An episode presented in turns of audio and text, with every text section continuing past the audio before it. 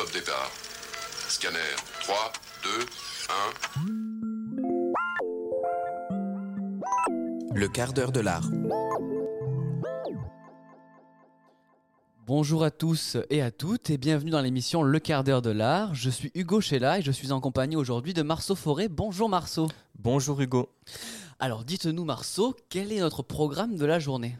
Aujourd'hui, en ce mercredi 26 janvier que nous passons exceptionnellement au RIS pour la semaine à l'école de l'Anthropocène, nous vous proposons une analyse de long métrage, celui de Los Lobos, sorti il y a une semaine et que nous avons pu voir grâce aux comédias. Ce film est le second long métrage du réalisateur mexicano-américain Samuel Kishi. Cher Hugo, est-ce que vous pouvez nous en dire plus sur qui est Samuel Kishi Alors Samuel Kishi, c'est un jeune réalisateur mexicain. Il a étudié les arts audiovisuels à l'université de Guadalajara au Mexique. Et il a réalisé dans un premier temps des courts-métrages qui ont été projetés dans de nombreux festivals, comme ceux de Clermont-Ferrand, Cannes ou encore Morelia. Il est également le fondateur d'une société de production, Cebola Film, son premier long métrage, Somos Mari Pepa, sorti en 2014, a été sélectionné aux générations K+, de Berlin. Quant au film que nous allons aborder, donc Los Lobos, il a été primé au Festival de Berlin et de la Havane. Dans une interview donnée à l'occasion de la présentation du film au Festival de Morelia en octobre 2020 au Mexique, Samuel Kishi confia que Los Lobos est d'abord un film autobiographique sur sa mère. Je cite nous sommes allés en Californie, aux États-Unis, à la recherche d'une vie meilleure. Ma mère nous laissait enfermer dans un petit appartement pendant qu'elle allait travailler. Elle enregistrait à l'aide d'un magnétophone afin, que nous, de nous raconter des histoires, des contes, les règles de la maison et nous disait appuyez sur play si je vous manque. Aussi, nous mettions en scène les histoires et commencions à construire un imaginaire grâce à notre mère et à la maman enregistreuse. C'est de là que vient le sujet de l'histoire. C'est une lettre d'amour adressée à ma mère. Et alors, qu'en est-il du synopsis du film? Le film, en fait, compte l'histoire de l'immigration des Mexicains vers les États-Unis à travers le regard de deux enfants. Deux garçons, Max et Léo, âgés de 8 et 5 ans, voyagent avec leur mère Lucia de Mexico à Albuquerque à la recherche d'une vie meilleure.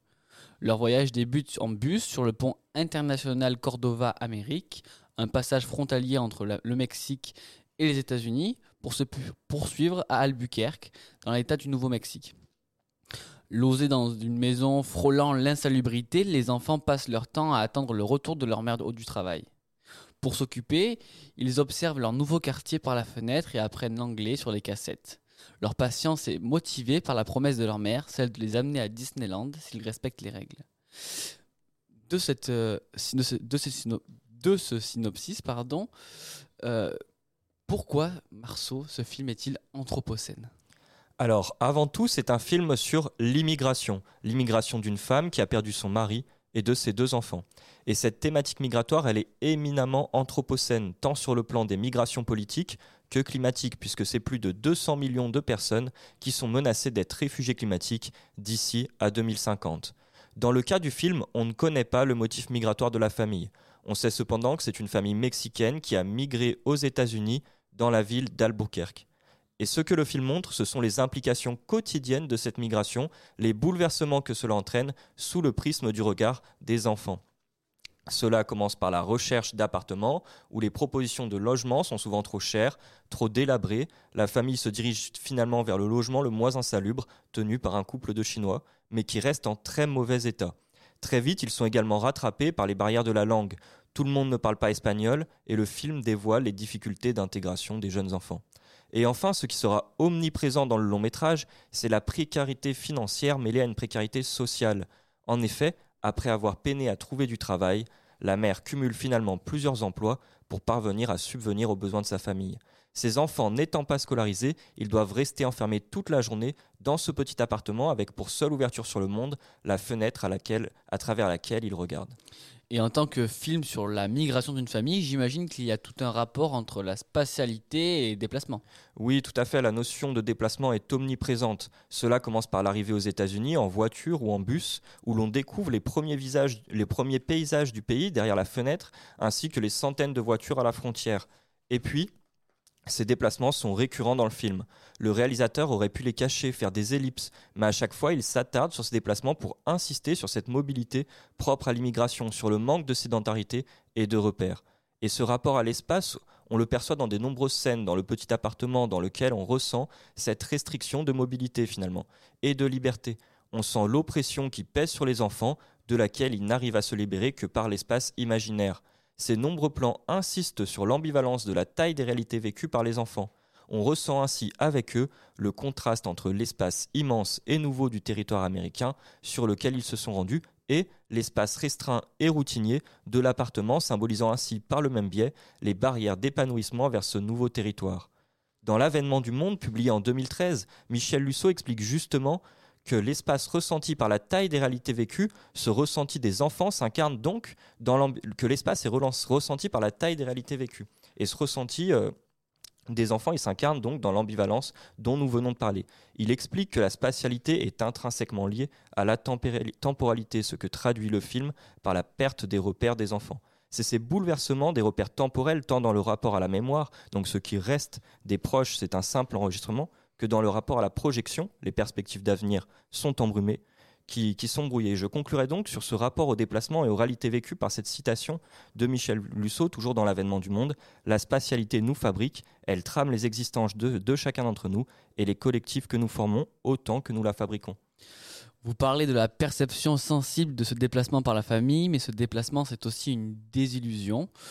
Par exemple, dans le film, on retrouve certains objets qui sont mis en valeur, entre autres d'une cassette d'enregistrement, comme vous l'avez abordé. On retrouve aussi un stéthoscope. Et ce, ce c'est ce stéthoscope ajouté à une description presque médicale d'une ancienne cicatrice de Lucia, la mère, qui interroge.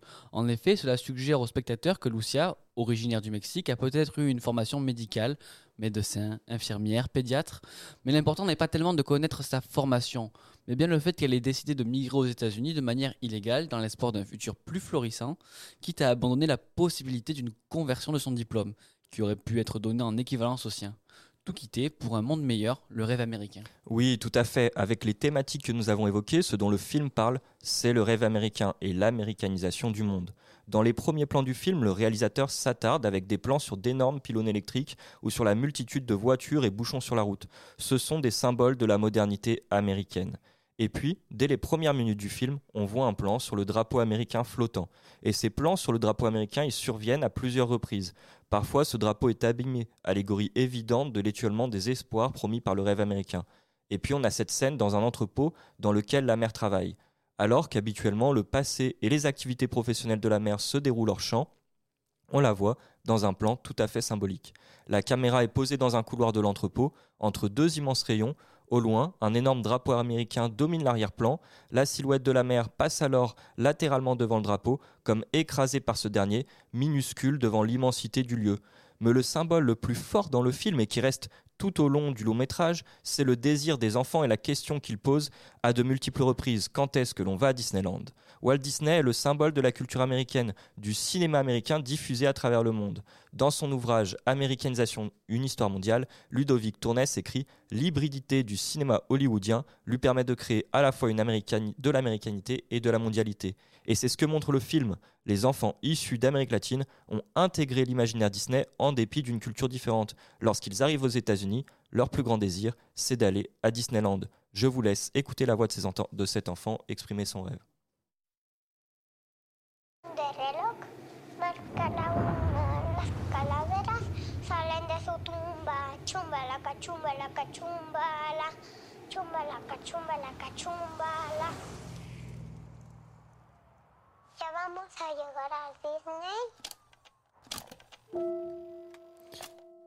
Le réalisme de cette désillusion est accentué par la technique de représentation utilisée par les réalisateurs.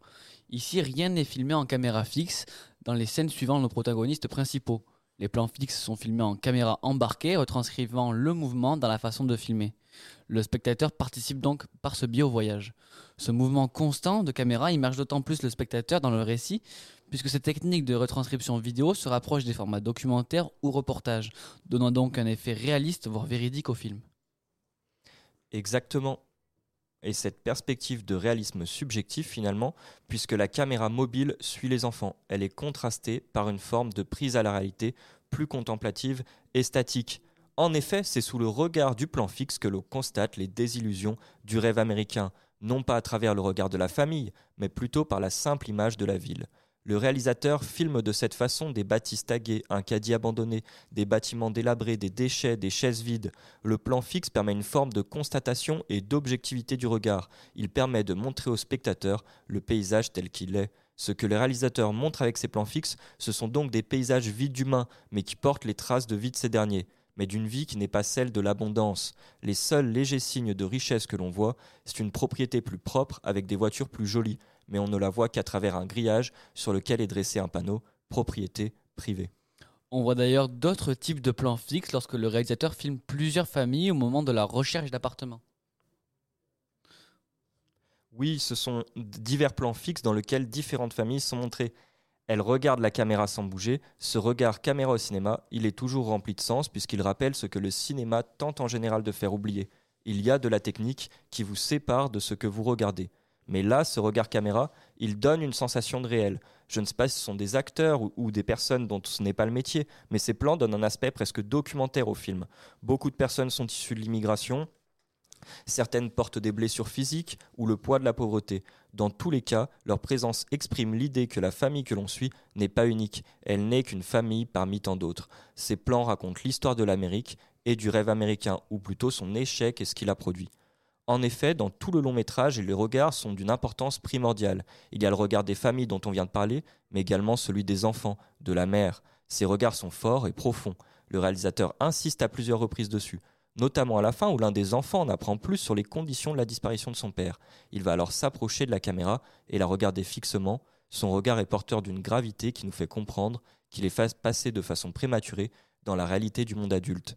Et je me permets euh, finalement de faire un parallèle avec une citation d'un ouvrage de Jean-Paul Angélibert, Fabuler la fin du monde, dans lequel il ne parle pas d'immigration mais d'apocalypse. Il énonce C'est dans leurs yeux qu'on cherche la trace des disparus qui n'en ont laissé aucune autre.